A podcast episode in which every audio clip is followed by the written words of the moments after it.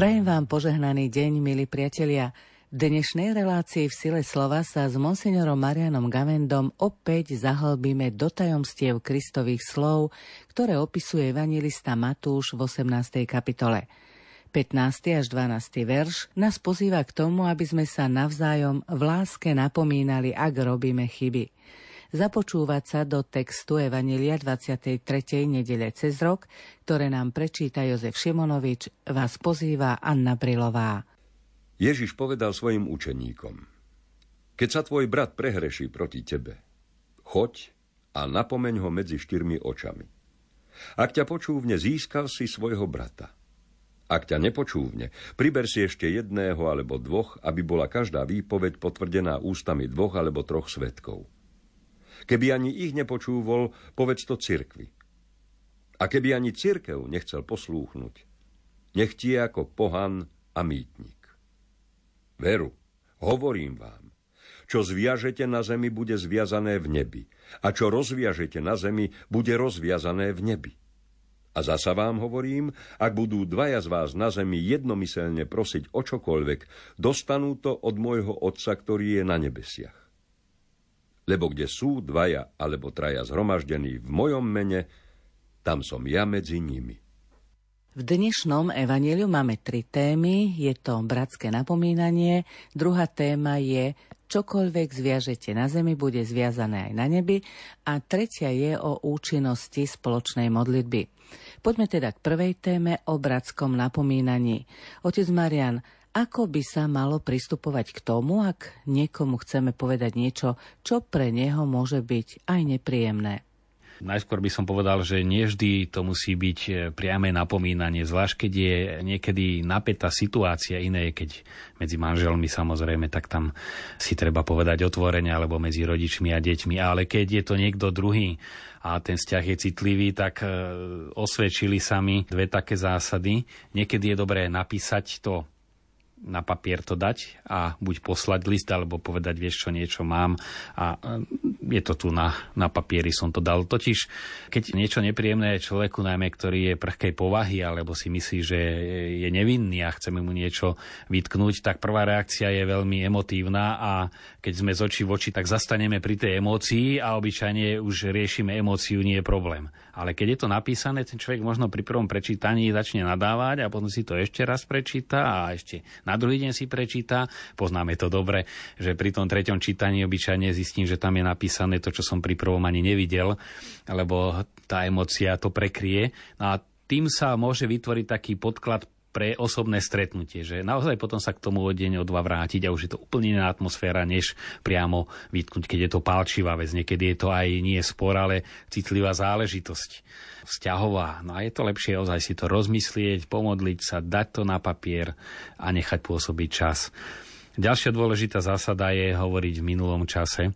Je to určitý psychologický trik, by som povedal, keď sa snažíme a najmä priamo aj naplnený hnevom alebo smútkom, rozčarovaním niekomu niečo povedať, aj keď sa veľmi snažíme ovládať, no znova tá emocia v tom je a e, človek sa cíti napadnutý, aj keď možno dá zapravdu tomu argumentu, ale predsa len e, v ohrození a reaguje útočne ale keď vec pomenujeme už v minulom čase, tak už je to čosi, čo bolo a ten človek sa necíti taký priamo napadnutý. Vždy je lepšie povedať, vieš čo, včera si ma tak naštval a povedať prečo. A povieme to úplne otvorene a ľahšie to ten človek príjme, ako keby sme mu to hovorili zahorúca a veľmi jemne a taktne a predsa by to nemusel prijať. Ježiš tu hovorí, najskôr ho napomeň medzi štyrmi očami. Čo tým chcel povedať? Tým chce povedať diskrétne, to medzi štyrmi očami e, znamená nie na verejnosti, napomeň ho, teda jeho a nie rozoberaj to najskôr so všetkými možnými. Ale zároveň tie slova medzi štyrmi očami znamenajú aj, e, že tam má byť osobný vzťah. Lebo keď idem niekomu niečo natrieť, tak väčšinou sa pozerám na zem alebo niekde von a hovorím, chrlím to zo seba, ale keď človek sa pozerá z očí do očí, to predpokladá, že mu ide o toho druhého. To je ten osobný vzťah a ten je veľmi dôležitý. Ďalšia podmienka, ktorá sa v týchto vetách skrýva a v slovách získal si svojho brata nám, má ísť o dobro toho druhého. teda ani o to naozaj odplatiť nejakú urážku, lebo Ježiš tam hovorí jasne, keď sa prehreší proti tebe, teda keď ti spôsobí nejakú krivdu, alebo ťa urazí, alebo nejakú nespravodlivosť, ukradne niečo, ohovorí, čiže prehreší sa, máme mu objektívne dôvod, čo vyčítať, no a tam hrozí, že naozaj len mu to natrieme.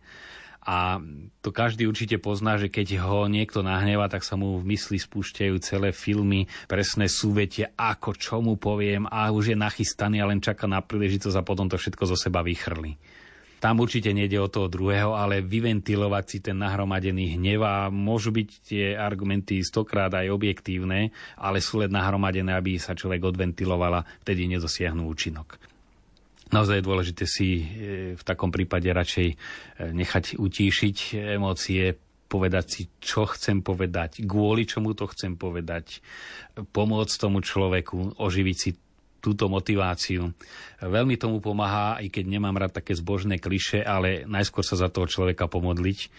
Už pri tom modlení človek sa preladí, treba zdať si jeden desiatok, prvnež sa idem s niekým stretnúť za neho. Jednak vyprosí to milosť, je to celkom iná, iná situácia potom, že je to premodlené a jednak ale má to aj dopad na samotného toho, kto ide vyčítať, že navodí ho to do duchovného rytmu. Často práve to vyčítanie nemusí byť ani ventilovanie nejakého hnevu, ale to robenie sa spravodlivým obyčajne človek na druhých rád napráva vlastné chyby a aby nemusel seba tak vyčíta. A upozorňuje a niekedy to aj vyzerá, že je to z láskou, ale je to stále len to mentorovanie a vyčítanie a pripomínanie. Neraz sú to starí rodičia voči vnúčatám alebo e, teda rodičia voči svojim dospelým deťom a stále im niečo hovoria. To nie je bratské napomínanie. To už aj keď naozaj treba sa starým rodičom zdá, že ich deti rozmaznávajú svoje deti, teda vnúčatá, tak treba si ich zobrať a povedať, áno, leží mi to na srdci a vedieť to naformulovať, než len stále o tom hovoriť.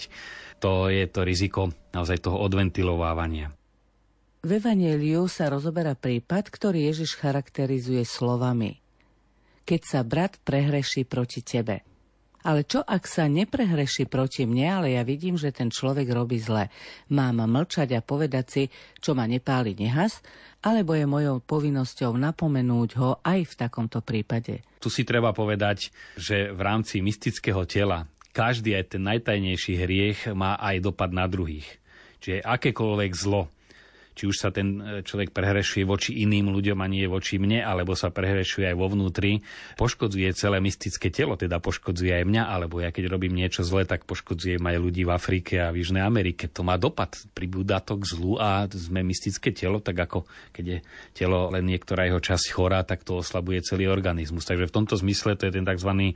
sociálny rozmer hriechu ktorý neznamená len v tom úzkom slova zmysle sociálny, že tá sa množí zlo a napätie a má to priamy dopad na ľudí, keď je nejaká, ja neviem, nie dobrá atmosféra na pracovisku, ale aj v tomto duchovnom zmysle vždy hriech sa týka aj každého z nás. No o tom hovorí pekne prvé čítanie z tejto nedele z Ezechiela, teda starozákonný text, kde hovorí, teda ak bezmožnému nebudeš dohovárať, aby sa odvrátil od svojej cesty, on bezbožný zomrie pre svoju neprávosť, ale teba budem brať na zodpovednosť za jeho krv. A potom hovorí Ezechiel ďalej, lebo niekedy aj sa snažíme niekomu povedať a ozaj akoukoľvek cestou a nechce si dať povedať. V takom prípade hovorí znova Ezechiel, a to sú slová Božie k Ezechielovi. Toto hovorí pán, je na začiatku. Ak napomenieš bezbožného, aby sa odvrátil od svojich ciest a on sa neodvráti od svojej cesty, zomrie pre svoju neprávosť, ale ty si život zachrániš. Čiže my sme priamo zainteresovaní na tom dobre alebo zle druhého a to, ako sa ten druhý rozhodne, to je vec jeho slobody. Ale zase vec našej slobody je, že keď nepripomenieme, berieme to na seba a to je veľmi dôležité kritérium, znova ide o dobro, o zachránenie toho druhého a v tom prípade naozaj je to aj povinnosť. Tak ako lekár, keď neposkytne pomoc, môže byť aj trestaný.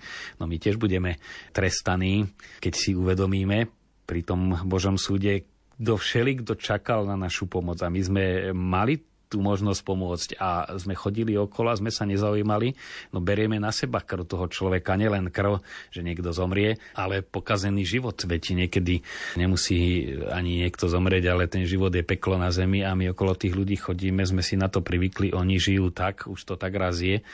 No a toto evanelium je naozaj aj výzvou brať to za svoju povinnosť, e, snažiť sa týmto ľuďom pomôcť, teda niečo im povedať.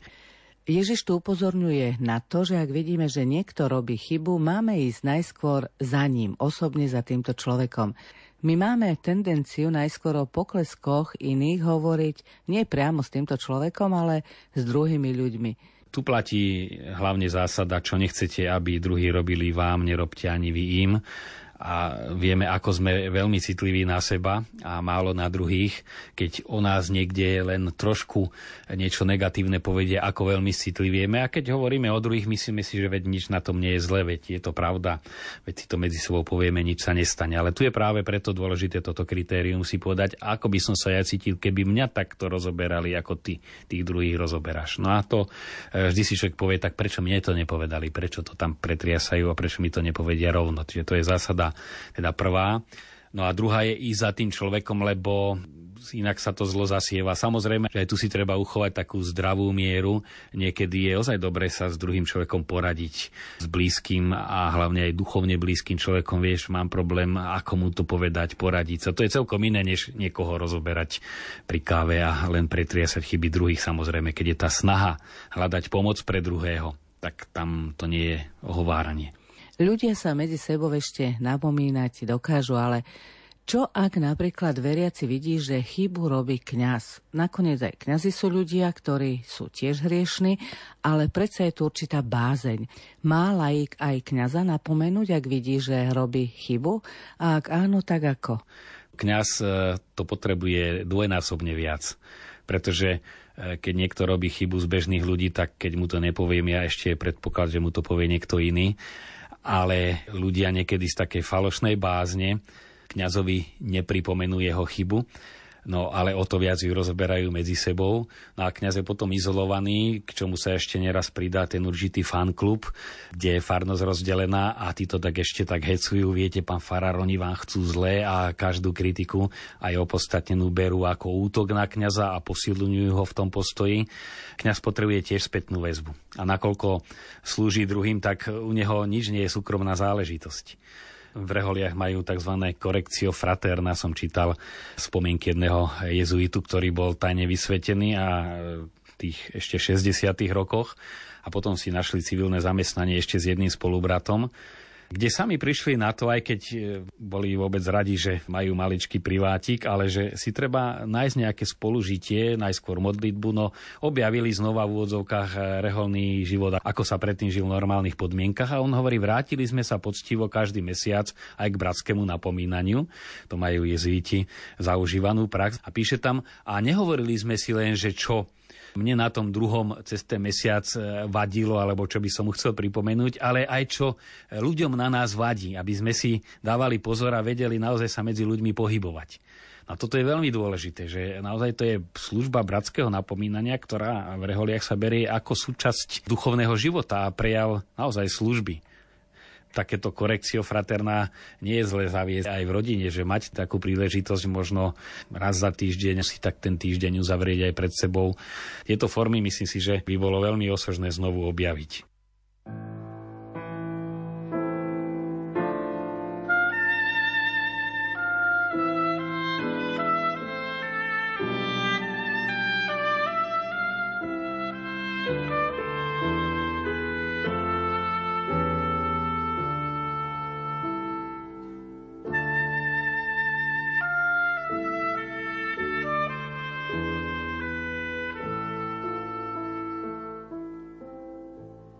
S otcom Marianom Gavendom hovoríme o tom, ako upozorniť blížneho, ak robí chyby.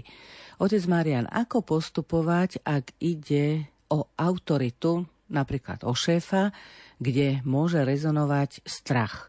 Však ak mu to poviem, môže sa mi pomstiť, čo sa nakoniec aj môže stať a povedzme si úprimne, častokrát sa aj stáva.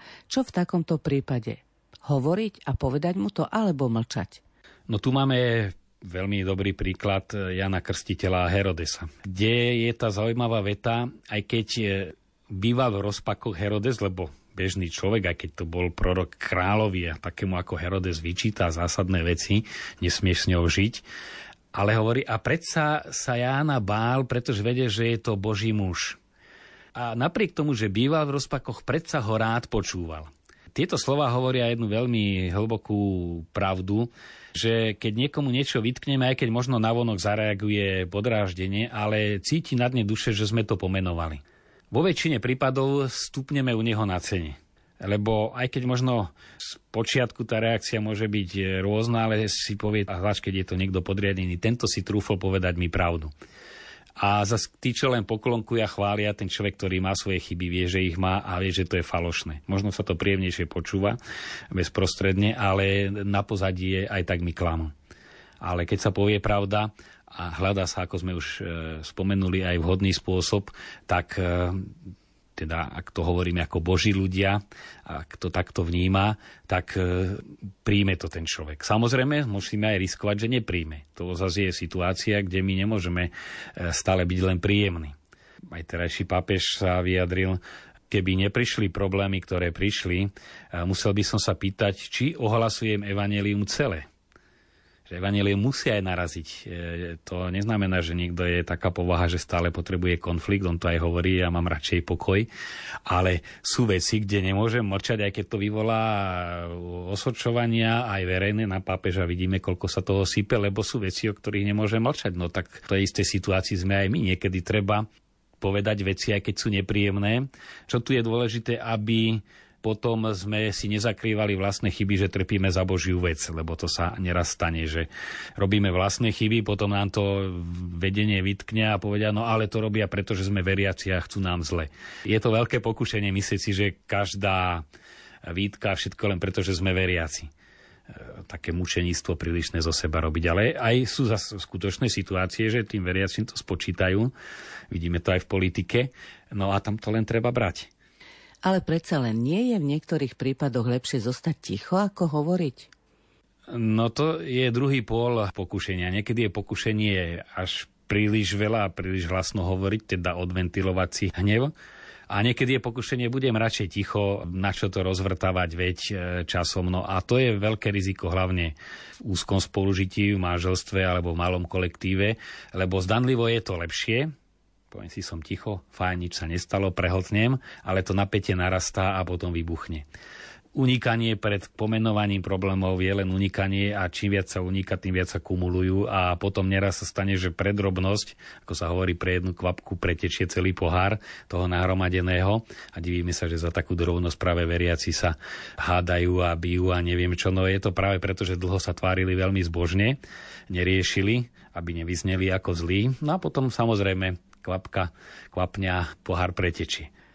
Ďalej je v tomto evaníliu napísané, a keby ani cirkev nechcel posluchnúť, nech ti je ako pohana mýtnik. Čo tieto slova znamenajú v praxi? Vlastne tieto slova církev uplatňuje, keď ide o exkomunikáciu. Mať sa ako pohana mýtnik znamená vyčleniť ich z duchovného spoločenstva. V dnešnej dobe individualizmu my to tak nevnímame a čo sa stane, ma nepríjme jedno spoločenstvo, pôjdem do kostola inde, ale v prvých storočiach v prvotnej cirkvi to byť členom spoločenstva to bolo čosi veľmi silné a vylúčiť zo spoločenstva duchovného, to znamená naozaj z tých dobrodení spoločenstva, aj duchovných, aj praktických toho človeka vylúčiť. To je niečo ako v rodine vydediť. Keď som bol v Afrike, najmä tam Kňazi mi to zdôrazňovali, prečo každý zbor má inú rovnošatu, ministranti inak, chlapi poobliekaní rovnošaty, lebo hovorili, tu majú obrovský cit ešte kmeňovej spolupatričnosti aj ten zbor, oni vyjadrujú spolupatričnosť a tam hovoria zobrať rovnošatu niekomu to je obrovský trest, to je vylúčenie zo spoločenstva. Čiže takto sa to vnímalo aj vníma, len my sme preto stratili cit. A niekedy práve, aby to nami zatriaslo, církev zaviedla aj túto prax už veľmi dávno, tú exkomunikáciu, čiže vylúčiť exkomunio, teda vylúčiť zo spoločenstva tou exkomunikáciou církev len nahlas spomenuje to, čo ten človek spravil sám, lebo každým hriechom sa ja sám vyčlenujem zo spoločenstva vnútorne tým, že sa vyčlenujem zo spojenia s Bohom, s hriechom sa otačam Bohu chrbtom, ale sa vzdialujem aj zo spoločenstva, ale cirkev to niekedy aj hlasno pomenuje, aby to človekom zatriaslo, veď ty si už mimo. Tak v tomto zmysle to treba aj chápať. Možno by bolo dobré citovať Augustína, ktorý nadvezuje aj na dnešné druhé čítanie. Pavlovo Rímanom, nebuďte nikomu nič dlžný okrem vzájomnej lásky. Teda tu stále máme sa cítiť byť dlžníkmi a Augustín na to nadvezuje. Keď hovoríš, hovor z lásky. Keď mlčíš, mlč z lásky a keď napomínaš, napomínaj z lásky. Čiže toto má byť ten hlavný menovateľ a hlavné kritérium. Posuňme sa k téme, ktorú nám Ježiš spritomňuje slovami Čokoľvek zviažete na zemi, bude zviazané v nebi. Ako to funguje? Tieto slova väčšinou sa aplikujú na tú hierarchickú štruktúru cirkvy. Často počujeme tú otázku, a čo tu církev robí, a prečo církev nerobí to, a církev zase sa tam vyjadruje. Ja sa vždy pýtam, a čo je to církev?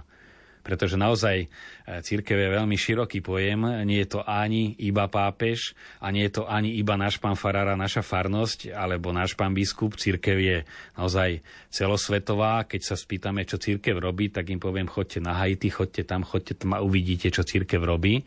Či už v oblasti charity alebo vzdelania alebo iného. Čiže v tomto zmysle církev je široký pojem, to je jedna stránka mince, čo treba povedať, keď sa niekto oháňa církvou. Na druhej strane je pravda, že ten učiteľský úrad církvy, teda pápež ako služobník jednoty, a nositeľ neomilnosti, ktorú používa samozrejme len v tých slávnostných príležitostiach, keď potvrdzuje pravdy viery, nie svoje názory, ktoré vyhlási slávnosti ako dogmu, ale len potvrdí, že toto církev vždy verila, teda garant istoty. Pápežská neomilnosť je len garant istoty a nie vytváranie nových nejakých práv. Aj to si treba uvedomiť. No a tu práve církev už ako celok, či už naozaj hierarchicky aj v rámci farnosti kňaz alebo v rámci diecezy biskup, predsa len aj štúdiom, aj skúsenosťou, ale aj poslaním, ktoré majú od Boha a, a zvláštnou charizmou, z úradom ide aj osobitná charizma, predsa len vidia veci inak, než ich môže vidieť bežný človek, lebo nemá taký prístup k informáciám, hlavne tá duchovná interpretácia situácie. No a preto je dôležité, naozaj, keď to církev pomenuje, tak toto nie je dobré, tak si povedať, ale asi má na to svoje opodstatnené dôvody. Skôr si myslím, že sa málo pýtame, čo církev hovorí. Vieme, čo by nemala hovoriť, alebo čo by mala, ale málo, lebo tak sa to stále pretriasa vo verejnosti. Ale nepýtame sa, čo skutočne hovorí. No a vlastne veriaci by mali byť tou predlženou rukou alebo ústami cirkvi, keď e, príde na nejakú tému debata, tak povedať, ale církev to vidí tak a tak, tak to, čo zväzuje na zemi, čo pomenuje dobrým alebo čo pomenuje zlým a v dnešnej dobe, keď je to naozaj chaos kritérií, aj teraz som čítal zase otázku zmluvy, ktorú vyťahli o výhrade vo svedomí. Tam automaticky tie reakcie, či už sú v prospech zmluvy alebo v neprospech, že jedno veľké zlo, ktoré tá zmluva ide spôsobiť, že ide prekaziť robenie interrupcií. Že interrupcie sa berú automaticky ako dobro, a teraz, kedy církev nemá právo toto dobro ľuďom obmedzovať? No a tu treba jasne veci pomenovať ľuďom. V tomto zmysle, čo zviažete, čo rozviažete, že okrem toho naozaj odpúšťania hriechov Božom mene, je tu aj to široké poslanie cirkvy pomenovávať dobro a zlo. No a veriaci jednak by sa mali zaujímať a mali to vedieť aj povedať druhým. Posledná téma dnešného evanielia je spoločná modlitba. Ježiš tu hovorí, kde sú dvaja alebo traja zhromaždení v mojom mene, som medzi nimi. Pozrime sa na význam tejto vety má to dva významy. Jeden ten, že naozaj už e, tým, že máme svoje potreby aj svoje slabosti, už tým je Ježiš medzi nami v tých potrebách a slabostiach čo ste urobili jednému z týchto maličkých, alebo bol som hladný, smedný. Čiže to sú tie potreby druhých, ktoré sú výzvu, aby sme ho v nich spoznali. Čiže tam som už medzi vami, keď ma takto príjmete. No a druhý význam, ktorý si neprotirečí len to iný uhol pohľadu, kde naozaj sú ľudia dvaja, traja alebo spoločenstvo zhromaždení v jeho mene. A v jeho mene to znamená naozaj s ním zosúladený. A byť zhromaždený v jeho mene neznamená, že sa zbehneme, ako to je vo veľkých mestách, každý príde z inej časti, z iného sídliska a začneme v mene Otca i Syna i Ducha Svetého Homšu a už sme v jeho mene. Isté, sme v jeho mene, ale tá zosúladenosť, že naozaj sme všetci vnútorne zjednotení s Kristom a s tým, čo chce On, tak na tom treba dosť dlho pracovať. No ale Ježiš to vypočutie slubuje takémuto zjednoteniu. Vidíme to aj u samotného Ježiša, že aj pre neho to nebolo ľahké byť zjednotený s otcom. Getsemánska záhrada. Aj v ňom sa tá ľudská prírodzenosť búrila a to zjednotenie, čiže aby bol on v otcovom mene, vyjadri len tým, nech sa stane vôľa tvoja. Čiže byť zjednotený v Ježišovom mene prvom rade znamená vedieť povedať, nech sa stane vôľa tvoja. Je tu ešte jeden zaujímavý prísľub, kde Ježiš hovorí, o čokoľvek budete prosiť v mojom mene, dostanete. Ale predsa v mnohých prípadoch sa môže zdať, ako by to neplatilo. Ľudia za niečo prosia a výsledok neprichádza.